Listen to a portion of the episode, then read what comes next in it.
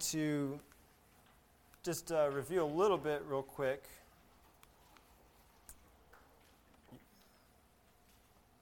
If I can get the clicker. Is the clicker on? There we go. All right, so let's just review real quick our Gospel Up acronym. So we've gone through the book of Acts. We've looked for different characteristics of a evangelistically thriving church. So I'm going to uh, throw it out there see if any of you can tell me what is our Gospel Up acronym. Can you remember any of the letters that. Uh, oh, you have the letters right there. Can you put the words to the letters? Anybody? The first one's pretty, pretty simple. Gospel centered. There you go. All right, so the next one. Others friendly. Yes. So we're looking at the early church in Jerusalem, and these are characteristics. that were gospel centered, they were others focused or others friendly, they were reaching out to others, spirit filled. Somebody has uh, the outline there, I think. That's good. That's what we're looking for. So, spirit filled. Uh, often in the book of Acts, we see that the speakers, they have been filled with the Spirit. All right, Anna, can you give us the next one? Prayerful. Prayerful. Yes, how many times is the word prayer mentioned? The early believers praying together. Uh, environment of growth. There was an excitement about the Word of God, a growing in the Word of God. All throughout the uh, book of Acts, we see disciples being made, growing in God's Word. And leadership examples, we see the leadership of the church uh, getting involved in the work of evangelism. And then also, we see a great deal of unity and passion for the believers in the early church. So, that is our Gospel Up acronym. Um, write those down if you haven't. Take a picture. I'll move out of the way if you want. And prayerfully consider those things in your own heart and your life and ask God how you might uh, implement those things in your life, how you might help our church to take on these characteristics. Because it is indeed our goal to be an evangelistic church to bring people to the knowledge of the truth of Jesus Christ. And See a couple more pictures being taken. All right. All right, so then we'll go. Uh, last week, we did four words, two men, and two principles. Can anybody tell me the four words, any of the four words that we talked about last week? They all start with W. Witness is the first. Waiting. Waiting, there we go. Yep, so witness. So we have the uh, uh, responsibility to tell people about Christ. We're waiting for the Holy Spirit to empower us, waiting on His leading to guide us. But what's the next one? Working. Yes, we're constantly working, being out there telling people about Christ, looking for those opportunities. And then the last one? Winning. Yes. So when we do the work, we're waiting for the Holy Spirit to bring us uh, people, and we're sharing the gospel as witness, then we will win souls to Christ. Uh, three men, we looked at Peter, Philip and Paul and their example, and especially looked at Paul. Uh, two principles, especially from the Apostle Paul, in witnessing. And do you remember what those two principles were? They both start with the letter P. Passion was one, yep. He was a very passionate witness. And then the last one? Purpose. Well, purpose is a good one, but that's not what we talked about. Prayerful is a good one, but again, that's not the point that we talked about. Anna?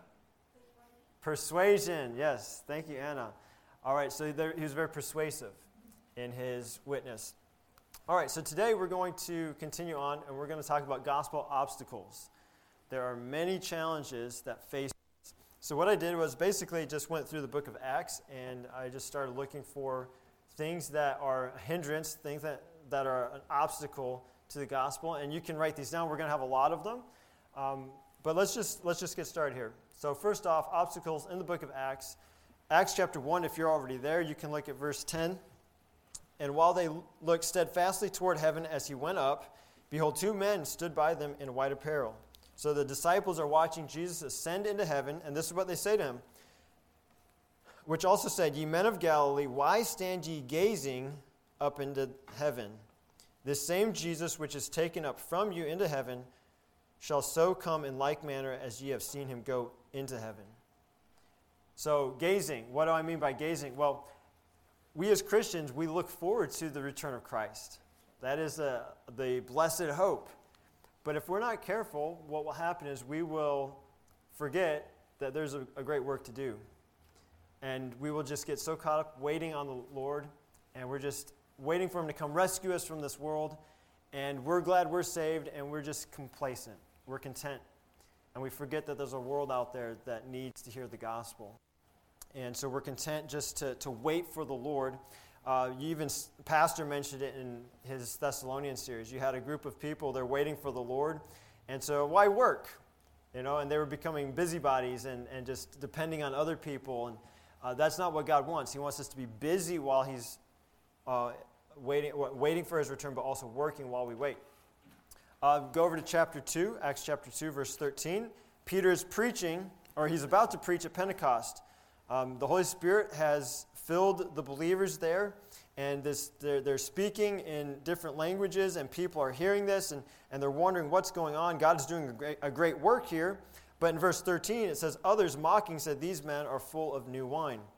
And so you see, uh, here's a, a, an example of skeptics or unbelievers that will oppose the gospel work. We can see this all throughout the book of Acts. I haven't written down all the, um, uh, the references, but all throughout the book of Acts, there's opposition from skeptics and unbelievers. There's opposition uh, religious leaders. Just flip over to Acts chapter 4 and verse 3. So, John and Peter have just been preaching about Christ in the temple. And the Sadducees, the, the religious leaders, they heard about this. They didn't want them doing it. So in verse 3, it says they laid hands on them and put them in hold until the next day, uh, for it was eventide. So, religious opposition. Uh, we can see that again even today in our own world. Fear, Acts chapter 4, go over to Acts chapter 4, verse 29. So, this is immediately after the apostles Peter and John were released. They were told not to preach in the, in the name of Jesus. They're released. And uh, verse 23 says, And being let go, they went to their own company and reported all the, that the chief priests and elders had said unto them. Um, so they'd just been uh, reprimanded. Uh, I believe they were even beaten. I, I don't have the verse reference for that. But then drop down to verse 29. It says, And now, Lord, behold their threatenings, and grant unto thy servants that with all boldness they may speak thy word. So here they are faced with physical persecution, religious opposition. Um, the tendency for, for us would be to, to cower in fear. Okay, we'll stop. We won't rock the boat. Um, but what is their response? Their response is pray for boldness. Now, gazing and fear, they're both bolded up there um, because those are two items in these obstacles that we have a, we can affect those two items. Uh, skeptics and unbelievers, I mean, that, they're, they're going to come. So it's not some, that's not really a variable that we can uh, change. Uh, religious opposition is going to happen. But the gazing, just sitting around waiting for the Lord, being lazy, we can change that part. The fear part, we can change that part by praying, asking God for boldness, strengthening ourselves in the Word of God, and, and, and encouraging each other. So let's focus on the, those bolded ones so that we can think about how do we overcome those? How do we change those variables? Next one's pride, Acts chapter 5. We won't read the whole story, but here we have a, the story of Ananias and Sapphira. Uh, remember, the, the believers were, they were sharing with each other, they were selling their goods, they were sharing with each other. You had a huge amount of people that had come to Jerusalem for the feasts They'd gotten saved, they'd become Christians, and now they're staying in Jerusalem even though they, they weren't from Jerusalem. So you have a whole lot of people, they they're looking, they need, a, they need a job, but there's probably not maybe as many jobs in Jerusalem as there are people. Uh, so the church is then now has this huge responsibility toward their guests, and so they, they have to provide for these people, these new brothers and sisters in Christ. Um, so people were selling their goods, they're helping to support these uh, these believers at the church. Uh, who knows, maybe there was some persecution toward others and, and they're trying to help those uh, fellow believers out. Uh, the point is, though, there, there's a lot of generosity going on. And Barnabas is noted in verse, um, in chapter 4, verse 36. He's noted there uh, for having sold land and brought the money to the apostles. And so Ananias and Sapphira apparently They sell some land and they give money because they want recognition, but they pretend that they give the whole amount of the sale, uh, as opposed, but they actually kept back part. And so, uh, as a matter of pride, Ananias and Sapphira are killed by God. God takes their life because of their pride, because of their deception of, of trying to deceive the church leaders. And it says, you've tried to deceive God. It's interesting, if you look at the book of Acts, you look at the early church, the one thing that is not tolerated in the book of Acts in the early church, one of the things is sin. Sin is not tolerated. The sin of pride was not tolerated in the church. And we can definitely do something about pride. Um, internal discord, chapter 6, verse 1. And in those days, when the number of the disciples was multiplied, there arose a murmuring of the Grecians against the Hebrews, because their widows were neglected in the daily ministration. Then the twelve called the multitude of the disciples unto them and said, It is not reason that we should leave the word of God and serve tables. So here's what happened there was a, a bit of discord within the church. There was some ruffled feathers, there were some unhappy people. And what was the consequence? The, the apostles had to leave their work in the gospel to come take care of some squabbling within the church. So when the church doesn't get along, when it doesn't work together, it distracts from the main purpose, from the evangelistic push of the church. So, internal discord. I've underlined it because, to a degree, we can. Uh, we, we have a part to play in that. We, we can minimize that. But um, you know, it's going to happen. There, things are going to come up, uh, but we need to do our best to work through them. Thankfully, in the book of Acts, verse cha- chapter 6, they worked through the problem, and it did not stop the church's overall effectiveness. Next, persecution, Acts chapter 8, verse 1. And Saul consenting unto his death, so the first martyr, Stephen, has been killed. This is when the, the persecution really ramps up in Jerusalem. And at that time, there was a great persecution against the church, which was at Jerusalem. And, there, uh, and they were all scattered abroad throughout the regions of Judea and Samaria, except the apostles. So, persecution, obviously, we still hear about that today. We see that today in our world. Uh, but the thing is, in Acts chapter 8, verse 4, it says, Therefore, they that were scattered abroad went everywhere preaching the word. So, God actually, in effect, used the persecution to expand the gospel. Uh, again, we have opposition within the church. Go over to Acts chapter 11.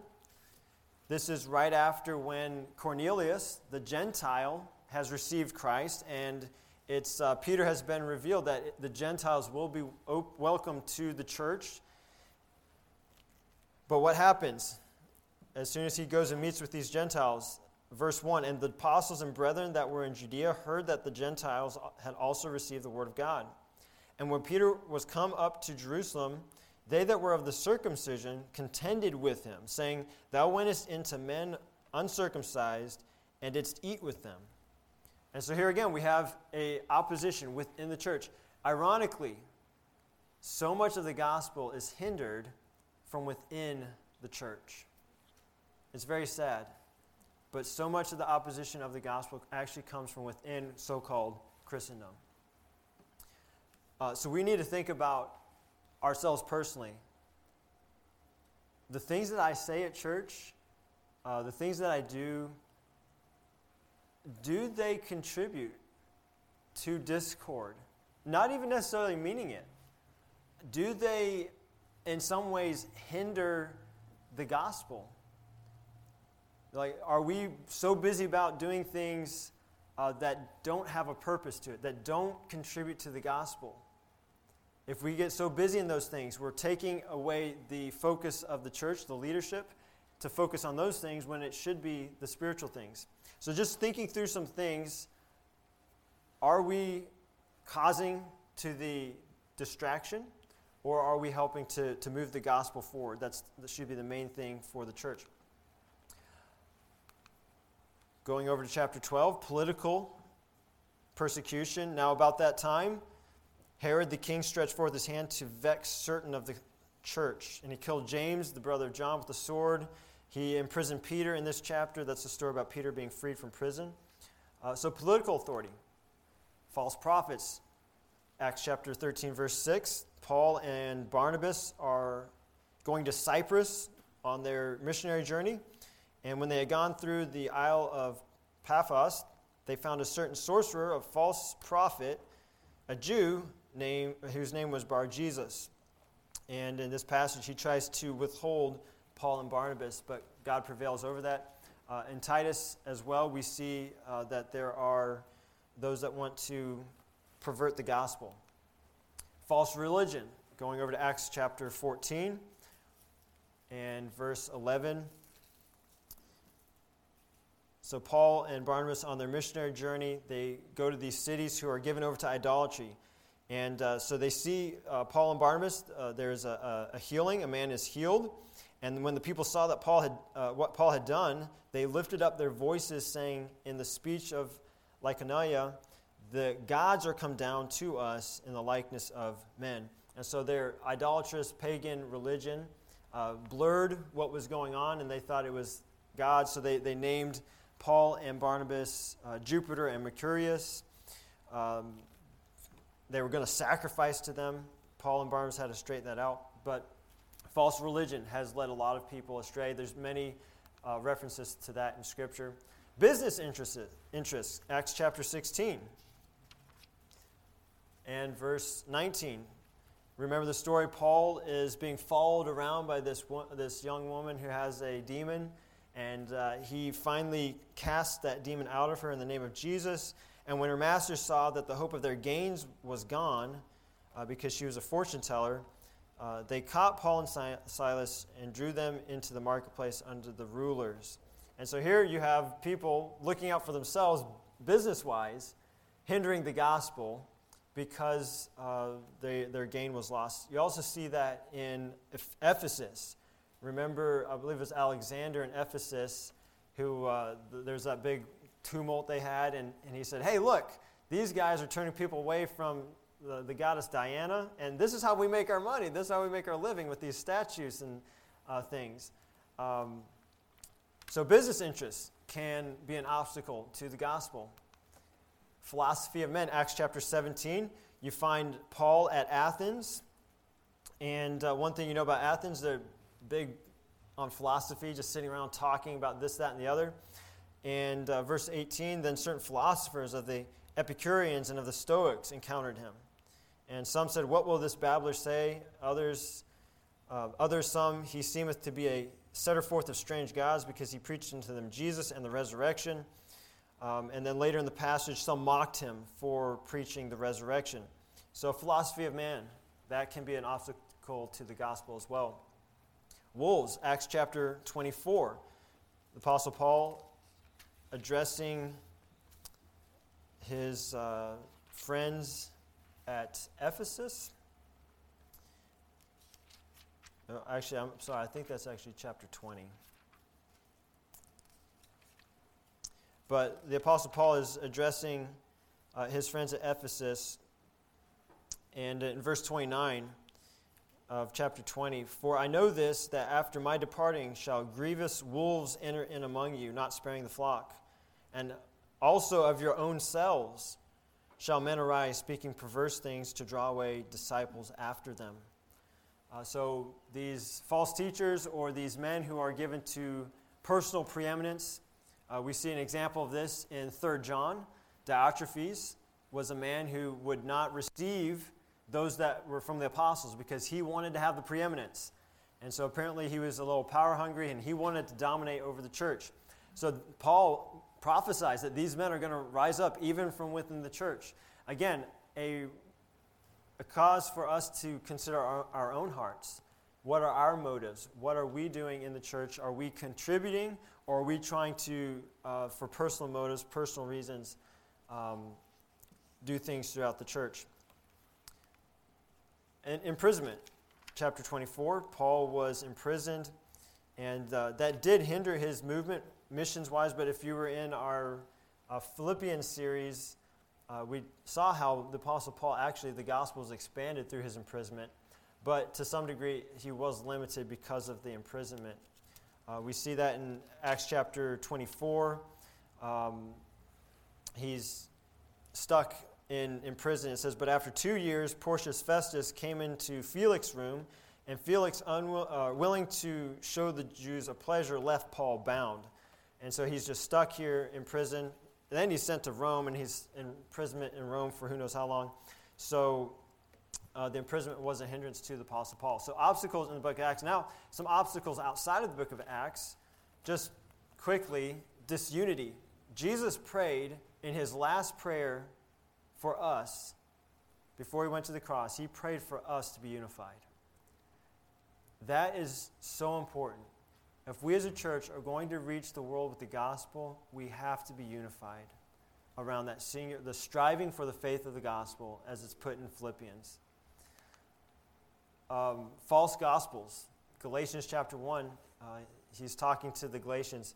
Uh, Who hath bewitched you, he even says in chapter 3, uh, that they've gone after another gospel, a false gospel. And there's many of those false teachers out there. We have to be careful. Spiritual warfare, one that we oftentimes probably overlook. Ephesians chapter 6, verse 10 and following. Put on the whole armor of God, because we wrestle not with flesh and blood, but against principalities and powers.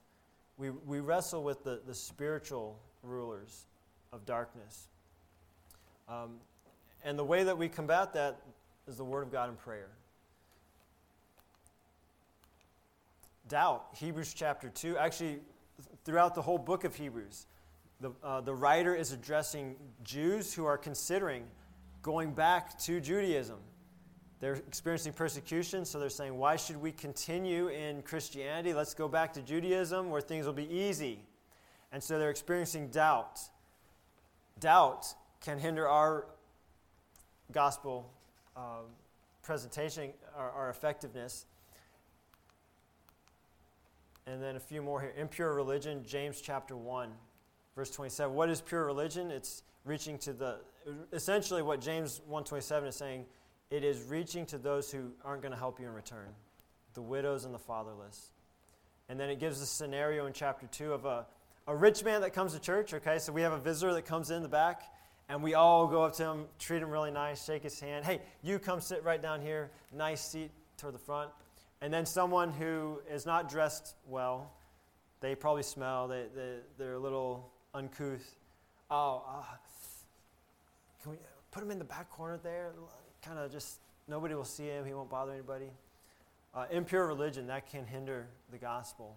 Poor testimony as well. Our poor testimony can hinder the gospel when people don't see us as having genuine faith. Uh, unspiritual lives, 2 Peter 1, talks about uh, those elements that, that we ought to have in our life, building on our faith. Those things like brotherly love, patience, virtue. Um, when we don't put those things into our life, the Bible says that we are at risk of even ourselves forgetting in a way that we are believers, that we're born again. And so obviously that will hinder our, go- our gospel effectiveness. Doctrinal error, Second John. Again, Apostle Paul uh, saying, I have no greater joy than to hear that my children walk in truth. But when we get outside of the truth, obviously we're going to potentially will present a false gospel. So we need to stick to the scriptures. And then Revelation chapter 3. So if everybody would turn over to Revelation chapter 3, please. Revelation chapter 3. And starting in verse 14. And actually, this is where I will ask you to stand for scripture reading, if you would. Once you get to Revelation chapter 3, if you would just go ahead and stand. And we'll read from verse 14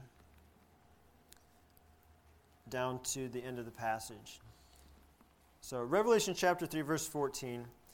And unto the angel of the church of the Laodiceans write, These things saith Amen, the faithful and true witness, the beginning of the creation of God. I know thy works, that thou art neither cold nor hot. I would thou wert cold or hot. So then, because thou art lukewarm, and neither cold nor hot, I will spew thee out of my mouth. Because thou sayest, I am rich and increased with goods, and have need of nothing, and knowest not that thou art wretched and miserable and poor and blind and naked. I counsel thee to buy of me gold tried in the fire, that thou mayest be rich, and white raiment, that thou mayest be clothed, and that the shame of thy nakedness do not appear, and anoint thine eyes with eye salve, that thou mayest see. As many as I love, I rebuke and chasten. Be zealous, therefore, and repent. Behold, I stand at the door and knock. If any man hear my voice and open the door, I will come into him and will sup with him, and he with me. To him that overcometh will I grant to sit with me in, the th- in my throne, even as I also overcame and am sat down with my Father in his throne. He that hath an ear to hear, he that hath an ear, let him hear what the Spirit saith unto the churches. Thank you. Please be seated. What was the problem? What was the besetting sin of the church of Laodicea? It was lukewarm. But what was the underlying problem that caused them to be lukewarm? It was pride. What does it say in the passage? It says, Thou sayest, I am rich, I'm increased with goods, and have need of, what's that word? Nothing. They had an unrealistic view of themselves. That's what pride is. Pride is an unrealistic view of yourself. And they thought they had all the answers, they thought they had what they needed. Now, it's interesting when you think about the hot and cold scenario. Laodicea was a town that was, it was supplied with water by two aqueducts. So these, these two water carrying systems. One came from a, a source of a hot springs, and one came from a, a source the, the, the water was cold. And so by the time the, the water got to Laodicea, it had mixed. The hot had mixed with the cold, and so it became a lukewarm temperature. And so when you get to Laodicea, you didn't have nice hot water that, that would be nice for bathing or even health purposes. You didn't have a refreshing cool water that would be great to drink on a, on a hot day. You had a. Have you ever drank some water that was lukewarm, on, especially on a hot day? You, you wanted something really ice cold and you drink something and it's just like a lukewarm. What was your immediate reaction? You wanted to spit it out, maybe, right? That's what it says here. That, that's the word picture that is given here in the passage. I will spew thee out of my mouth. Blech! I don't want that. So, what, what is this saying about the church? This church is a useless church because of its pride, because of its self sufficiency. Self sufficiency is the sin that is taking down the West. United States, Canada, Australia, UK, Europe. we don't need God. We've got technology. We've got, I was listening to a video, this guy at Harvard, he was talking about how, um, you know, in Israel, I believe he's a Jewish man, he said, in Israel we've got these desalinization plants. So we have all the water that we want. He's like, hey, if God wants to send a drought, we don't care. We have all the water we want. Think about the pride of modern man. And you know what's happened? The church has adopted that pride. The culture has infiltrated our thinking it's affected the way we think. We think because we have money and that we're educated, we can fix our problems. The church, we're, we're hey, we, we've got money to pay the bills, people to cut the grass. We, what else do we need? If we're not careful, that is how we will think.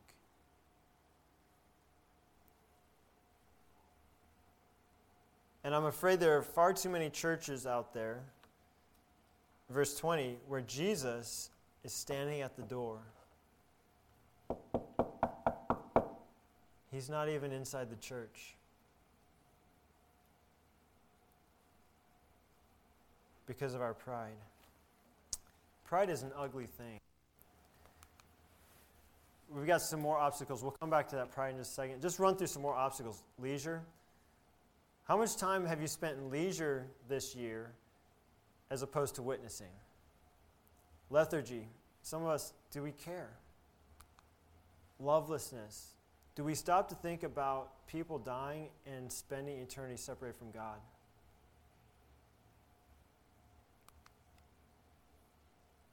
Love is spelled time. We're very busy in our modern world, and sometimes we don't want to sacrifice time for other people, for their souls. Love is listening. You know, one good thing that we are at Independent Baptists are really good at, we're good at telling people. We're, we have the truth. And if we're not careful, we, we try to shove the truth down people, and they're not listening. And they're not listening because we haven't listened to them first. Love is putting yourself in the other person's shoes. You know, I think one thing that would change our whole outlook on life, it would radically transform our life for the positive. We would have so many more opportunities to talk to people about DNMs, about spiritual things, about and really help people in their life if we would put ourselves in their shoes. Before you say something to someone, put yourself in their shoes. How would what you're going to say make you feel? Busyness, hurrying, hurrying, hurrying. I'm too busy. I don't have time to witness this person because I have to I have this appointment. I've got that scheduled. I've, and you know what? We try to fit too much into one day. We try to fit too much into one day. And I get it, there's an urgency about it. But one thing, you, you look at the life of Christ, was he ever in a hurry? Jesus knew what he was about, he knew where he was going, why he was going, he knew what he needed to do along the way. He was in tune with the Father to such an extent, he didn't have to hurry. He knew that God had all the appointments lined up just like they ought to be. This is one that got me, especially earlier this year. I really had to, to work through this one. Being so busy, so busy that I'm actually missing the ministry God's brought me here to do. Business. We can get so focused on the temporal business. I'm going to the shops to get my groceries. God wants you to go to the shops because He wants you to meet that person on aisle three in front of the Weet-Bix who needs a word of encouragement.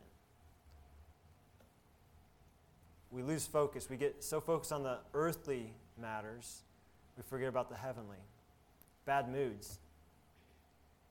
Sometimes we're just not in a good mood, and that's not ever a good way to, to help us witness. These three, I have to admit, they, they got me up this, this Friday. I was busy, I was focused on business, I wasn't really feeling it. And so I passed up an opportunity to witness. And so I had to confess that to the Lord.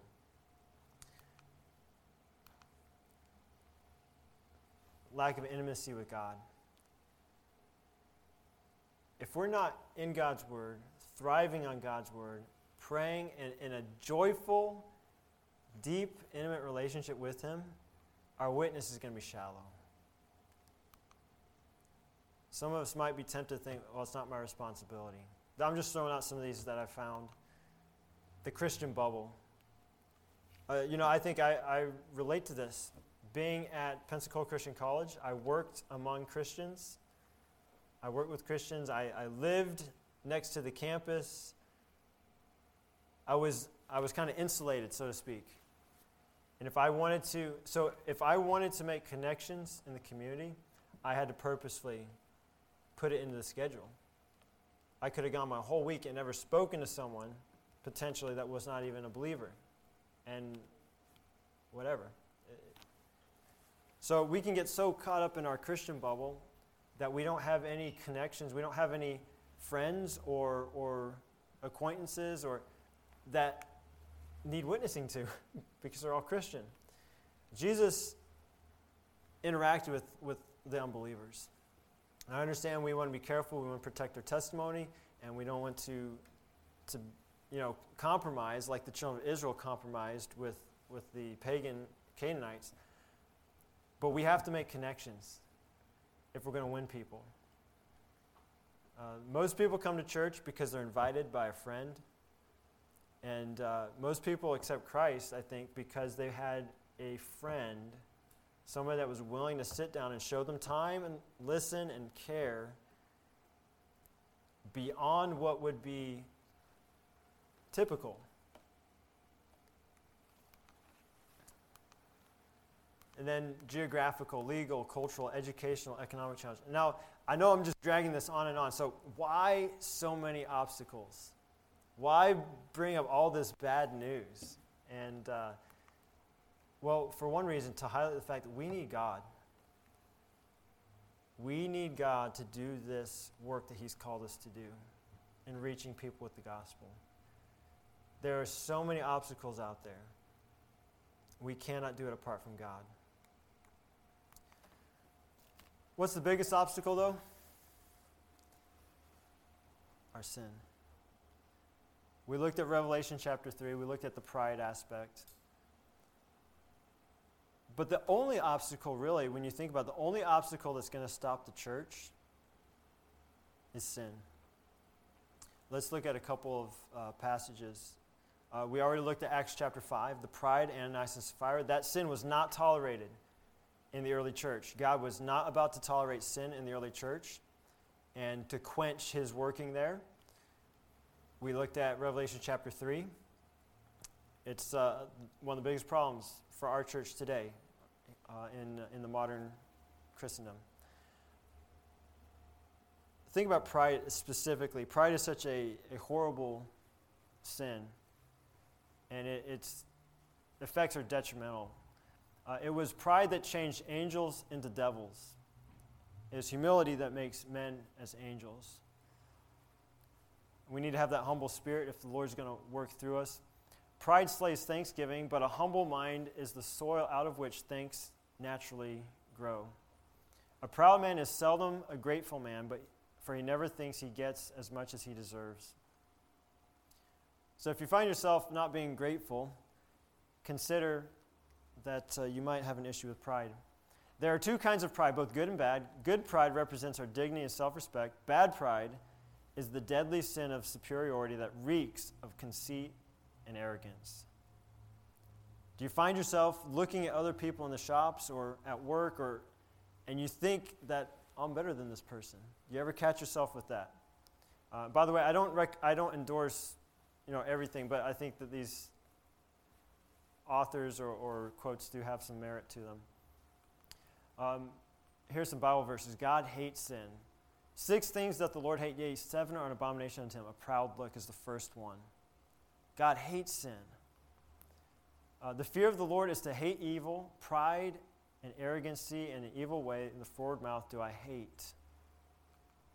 Everyone that is proud in heart is an abomination to the Lord. Though hand join in hand, he shall not be unpunished. The, the thing is, if we have pride in our church, pride will be punished. God says, Everyone that is a proud in heart is an abomination to the Lord. He's, he's not going to allow pride to go unchecked. Whoa, surprise. Just making sure if you're awake. Though through pride we are ever deceiving ourselves. Pride is so deceptive. If you find yourself right now bristling, thinking, oh, what's he going on about pride, all this pride, blah, blah, blah, blah, pride, and you find yourself pushing back against it, you're probably actually the key uh, candidate to be struggling with pride. Uh, but deep down, below the surface of the average conscience, a still small voice says to us something is out of tune. Why? Why is something out of tune? Because we all struggle with the sinful human nature. We all know that there's something wrong. And I don't even think Carl Jung was a Christian. Uh, a man's pride can be his downfall, and he needs to learn when to turn to others for support and guidance. You know, one problem that we face in church as well is we all put on our Sunday dress, we all put our, fe- our best foot forward, We want people to think that we have the perfect life, right? That we don't we've got it all together and we're hesitant to open up and tell people when we need help. Did you know this? When you are cloaked, when you're hesitant to ask people for help, it means you probably are struggling with pride. Because you don't want people to know the truth of it. Pride makes us artificial, but humility makes us real. Here's a good one. In general, pride is at the bottom of all great mistakes. At the bottom of sin, you're probably going to find pride.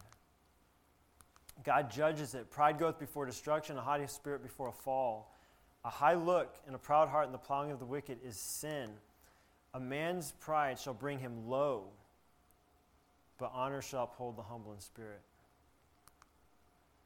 Now, this is an interesting one from Ezekiel. Behold, this was the iniquity of thy sister Sodom. We all know Sodom and Gomorrah, right? What is the sin that we typically associate with Sodom and Gomorrah? What does the Bible say? What was the iniquity? Pride, fullness of bread, and abundance of idleness was in her and in her daughters. Neither did she strengthen the hand of the poor and the needy. Hang on. Let's go back to Revelation chapter 3, verse 17.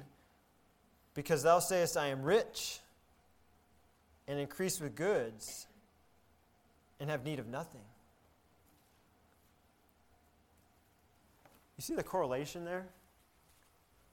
The iniquity of Sodom pride, fullness of bread, wealth, abundance of idleness. How many people in Australia can live and be idle? I'll just leave it at that. God dealt pretty harshly with Sodom. We better look out in today's, today's culture. But even the church, Are we, are we doing any better? Pride causes problems. Only by pride cometh contention, but with the well advised is wisdom. Uh, most arguments, what is the cause of the argument? A lot of times it boils down, by the time that you get into it, really, the argument's not the argument. It's really the fact that so and so, there's a, a personality clash, emotions get involved. The pride of thine heart hath deceived thee. This comes from Obadiah 3 to, to the nation of Edom. The pride of thine heart hath deceived thee. Thou that dwellest in the clefts of the rock, whose habitation is high, that saith in his heart, Who shall bring me down to the ground? They thought that they had such a magnificent fortress that nobody could take them. And it says, The pride of thine heart hath deceived thee. Pride has a way of deceiving us. Pride has a way we don't even see it sometimes. So we need to ask the Lord to reveal to us do I struggle with pride? How do I struggle with pride?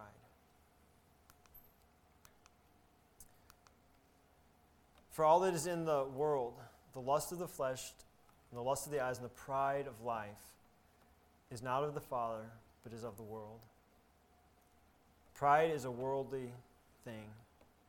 It has no business being in the church. He that is of a proud heart stirreth up strife, but he that putteth his trust in the Lord shall be made fat. What was the recommendation for the church of Laodicea? They're struggling with pride, with self sufficiency. The recommendation was you need to come back to the point of putting your trust in God. Says, I counsel thee to buy me gold tried in the fire, white raiment that thou mayest be clothed, anoint thine eyes with eye salve. He's telling them they need to come to a proper perspective of their spiritual condition and stop being so self sufficient. As many as I love, I rebuke and chasten. Be zealous, therefore, and repent.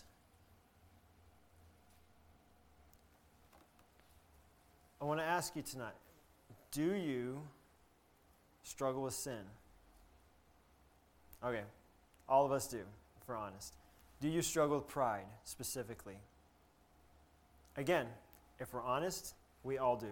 Because that was really at the root of the, the, the fall of mankind, Adam and Eve. Pride. They wanted something that God did not want for them, they put themselves first.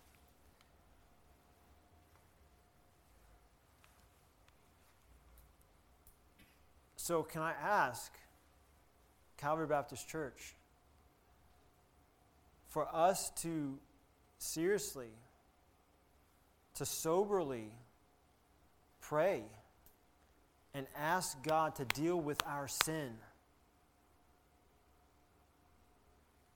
To help us to hate it the way He hates pride, the way He hates sin personally, but collectively as a church. That we would all come to this point where we are putting our trust in the Lord. We're not relying on self to do His work in this community. We're not relying on our financials, we're not relying on our resources, our own wisdom, but we're trusting in the Lord. The promise is, He that putteth his trust in the Lord shall be fat there is a blessing associated with faith in God, with trusting in God. But first, we have to really come to grips and look deep down within with our sin. What's the biggest obstacle? It's sin. Remember this, the story of Balaam uh, and Balak. Balak, the king, wanted uh, Balaam, the, pro- the, the soothsayer, to come curse the nation of Israel. Remember that? And he's, uh, he's because he's, he's nervous about Israel. They're getting too big, they're too powerful. And three times, Balaam goes up and he says, Hey, look, I got to say what God says. And he blesses Israel instead of cursing them. He actually blesses them. And Balak, by the, the last time, he's just like, No, no, no, no, stop, stop, stop. He's getting so frustrated.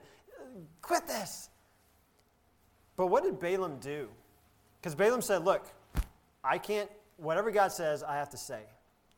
Revelation chapter 2, go to verse. Um, verse 14. But I have a few things against thee, because thou hast there them that hold the doctrine of Balaam, who taught Balak to cast a stumbling block before the children of Israel to eat things sacrificed unto idols, and to commit fornication. Immediately after the three times that Balaam blesses Israel, we find Israel committing fornication, sexual sins with the people of Moab. Revelation chapter 2 tells us why. Balaam had told Balak, Look, I can't curse Israel because God says I have to bless them. But here's the thing Balak, if you're scared about Israel, if you want to bring Israel down, God's judgment on Israel, get them to sin. Then God will judge them. What was the only thing that was going to stop the nation of Israel from doing what God wanted, from, from taking the promised land? What was the only thing? Go to Joshua chapter 7. Joshua chapter 7 as we, we look to close. Remember uh, Jericho? They, they take the city of Jericho, the walls fall down, and they have a huge victory. Chapter 6. What happened, though, at the end of chapter 6? Do you remember? A man named Achan. He took of the spoils, the, the, the goods, the, the garments, the, the gold. They weren't supposed to take that. God said not to take that. So they took what they weren't supposed to. Verse 1 of chapter 7 But the children of Israel committed a trespass in the accursed thing, for Achan, the son of Carmi, the son of Zabdi, the son of Zerah, the tribe of Judah, took of the accursed thing, and ang- the anger of the Lord was kindled against the children of Israel. So then they go up to little Ai, right? I don't know, what it was just a few thousand people. There, a few, so they sent up, I think, 3,000 they sent 3,000 men. Uh, that 3,000 men should be able to take that little city. and they got thumped, right? They lost 36 men. And then Joshua and the, the people, they go moaning to God, God, why did you let this happen? And he says, What are you doing? There's sin in the camp. What was the only thing that was going to stop Israel from taking the land? It was sin.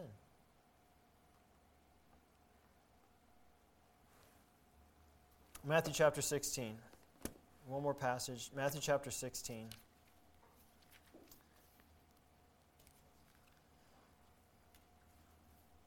Starting in verse 13, we have the passage where Simon Peter confesses that Jesus is the Christ. Jesus came into the coast of Caesarea Philippi. He asked his disciples, saying, Whom do men say that I am? Matthew 16, 13.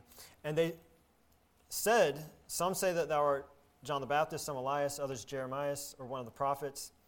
But he saith unto them, Whom say ye that I am? Simon Peter answered and said, Thou art the Christ, the Son of the living God. Jesus answered and said unto him, Blessed art thou, Simon Barjona, for flesh and blood hath not revealed it unto thee, but my Father which is in heaven. And I say unto thee, that thou art Peter, and upon this rock I will build my church, and the gates of hell shall not prevail against it. What's the only thing that's going to stop the church? You know, it's actually interesting if you look at that phrase, the gates of hell. Oftentimes, I have looked at this from a defensive posture. The gates of hell, the, the authority of hell is not going to take the church over, it's not going to defeat the church. But do gates ever attack anybody? What are gates part of? They're part of cities, they don't move. Is the gate, are the gates of hell coming after the church?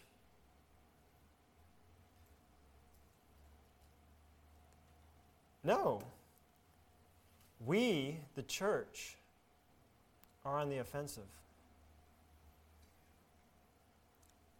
And with the help of God, not even the gates of hell can withstand the gospel. Isn't that pretty powerful? But what's the one thing that will stop the church? Uh, Brother Rick, I have those handouts. If you could.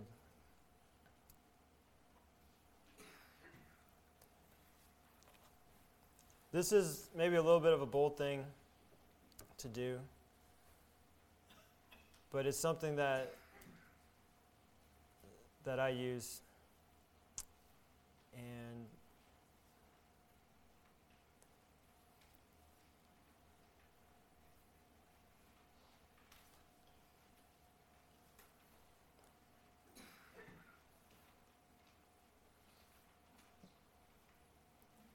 I think we might might be a few short, but I'll have to. Um,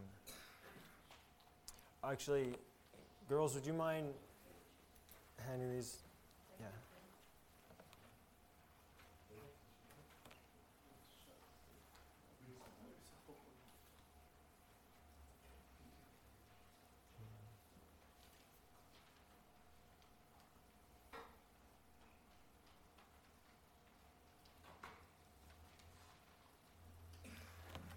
So basically, what this is meant is uh, just a way for to evaluate your personal life, evaluating starting with your heart.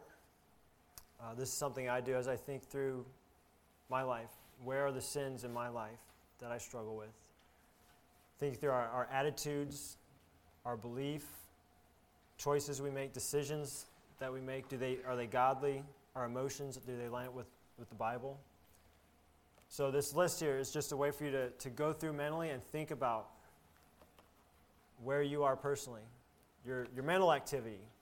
Is, it, is your thinking, the way you think, is that scriptural, biblical? Your thoughts, are they pure? Are they godly? And so it just kind of works through that. You can add to it, you can take away from it, but I want to encourage you. Right, we're coming up on the, the end of the year, a lot of holidays and stuff. Like Maybe take some of your time away from work, if you have an opportunity, to get with the Lord and really come to grips with how He sees you. The children of Israel going into Ai, they didn't even know. They were clueless. And we have a lot of blind spots in our own lives, personally and spiritually, that we don't even see. That is meant to be a checklist to ask you to, to help you work through, to think through. Do I have pride? Do, what are my sins that I need to get rid, rid of? Because that will be key if we are going to reach the gospel out into the community effectively.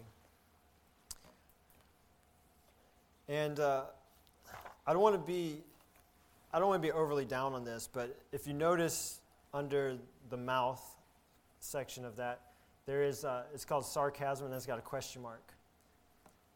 I know that we have a lot of, in the Western world anyway, there's a lot of sarcasm. And I don't, I'm not saying that it's always sinful.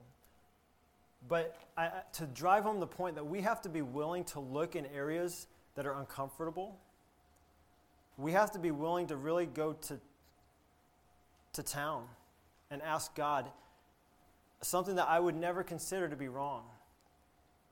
Is that wrong? Could it be hindering my spiritual development, my walk with you? I looked at an article last night. It's called Battling Sinful Sarcasm. And again, I'm not just throwing out a blanket statement, sarcasm sinful. Um, I have several copies here. I'll put them out in the back if you want to grab one. I thought it was well done. I thought it's reflective to think about, uh, to think about our the way we talk. So I want to give you those resources, and I, I hope that you'll use it and that you'll ask God, what are the sins that I don't see? What are the sins that are keeping us from being effective to the purpose of reaching this world with the gospel? Let's pray. Father, thank you for this time again. And I pray that you would take the Word of God and penetrate our hearts with it even tonight. Lord, you've given us a space of several hours this evening. How are we going to use it? Father, are we going to use it for you, or are we going to use it to reflect on your word and what you have brought to us today? Reflecting on the morning message of, of Christ coming or even to right now of, of dealing with our sin. Father, it's uncomfortable, it's humbling, but Lord, the reward, if we will do things your way, nothing can stand against us and against the cause of the gospel. Pray to help us to come to grips with that so we can see your blessing, just as the nation of Israel did when they obeyed you. And pray this all in Jesus' name. Amen. All right. Shall we close with a closing hymn?